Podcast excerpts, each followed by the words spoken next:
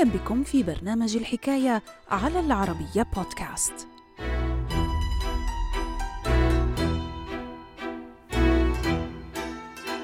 لقبتها بعض الصحف بغراب وول ستريت لتصبح واحدة من أشهر النساء في تاريخ الولايات المتحدة الأمريكية. تجاوزت ثروتها عام 1916 المئة مليون دولار بحسب صحيفة واشنطن بوست وخلال تلك الفترة صنفتها هذه الصحيفة أغنى امرأة أمريكية إنها هيتي جرين فما قصتها؟ تفاصيل الحكاية في مقال للكاتب طه عبد الناصر رمضان بعنوان هذه قصة المرأة الأكثر بخلاً على مر التاريخ. الحكاية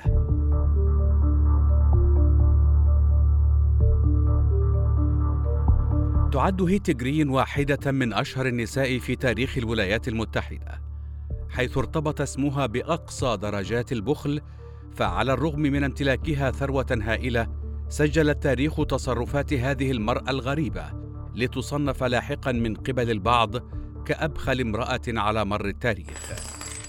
ولدت هيت جرين في الحادي والعشرين من نوفمبر عام 1834 بمنطقة نيو بيدفورد التابعة لولاية ماساتشوستس الأمريكية لعائلة ثرية حيث كان والدها تاجرا.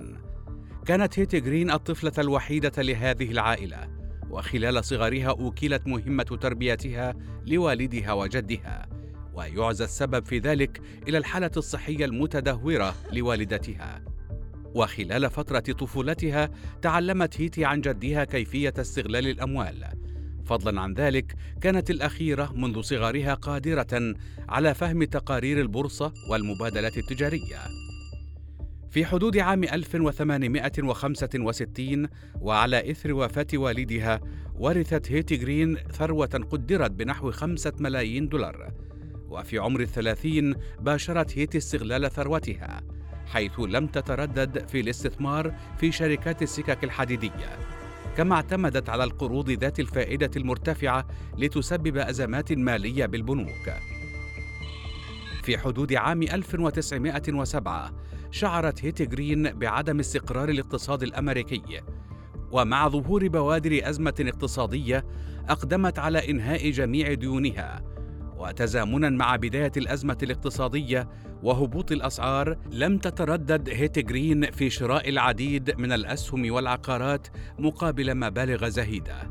وجاء ذلك قبل أن تقدم على بيعها لاحقا بأسعار باهظة. شككت هيت جرين طيلة حياتها في نوايا الرجال وسعيهم للحصول على ثروتها. وبسبب ذلك ظلت الأخيرة عازبة قبل أن تتزوج في عمر الثالثة والثلاثين من رجل يدعى إدوارد هنري جرين ومن خلال هذا الزواج رزقت هيتي بطفلين نيد وسيلفيا. لم يكن هذا الزواج ناجحا.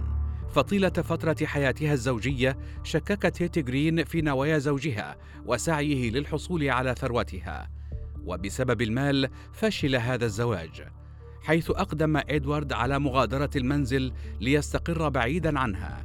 لكن عقب إصابته بمرض خبيث عادت هيتي مجددا لتعتني بزوجها الذي فارق الحياة عام 1902 بعد أشهر من المعاناة.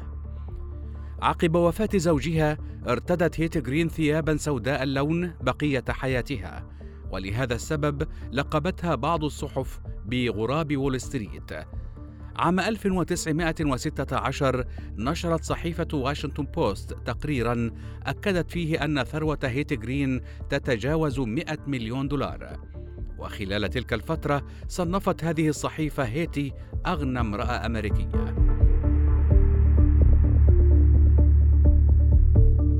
على الرغم من كل هذا الثراء الفاحش كانت هيت جرين امرأة بخيلة لدرجة لا تحتمل حيث ارتدى أبناؤها ثيابا مستعملة وأجبروا على تناول أطعمة رخيصة فضلا عن ذلك. وفي حادثة تراجيدية أصيب ابنها نيد خلال حادث مرور وبدل إرساله إلى إحدى المصحات الخاصة أقدمت هيتي على نقل ابنها إلى مستشفى عمومي مخصص للفقراء.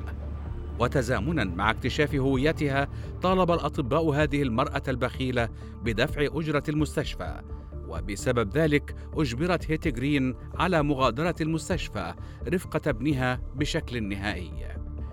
بسبب تصرفات والدته لم يتلقى نيد العلاج الكافي وبعد بضعة أيام تعفن جرحه مما استوجب تدخلا جراحيا عاجلا لبتر ساقه.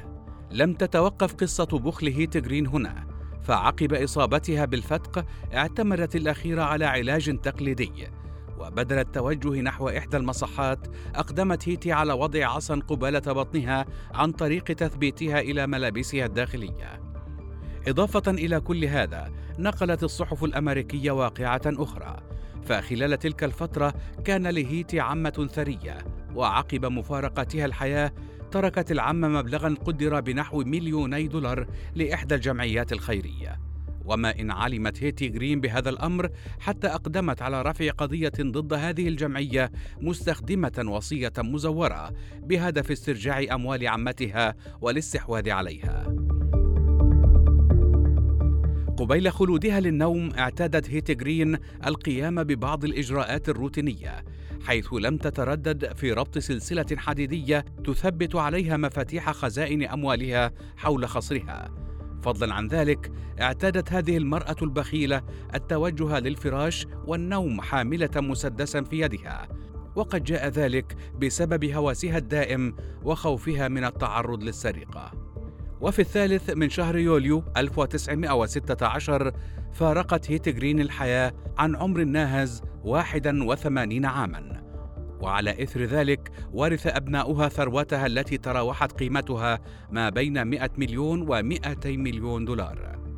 عقب حصولهما على كل هذه الثروة لم يتردد كل من نيد وسيلفيا أبناء هيت جرين في إنفاق مبالغ طائلة حول أبسط الأشياء وأتفاهها.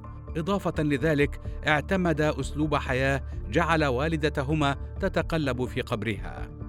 فضلا عن ذلك وبحلول عام 1951 فارقت سيلفيا الحياة قبل وفاتها قدمت نسبة هامة من ثروتها لعدد من الجمعيات الخيرية.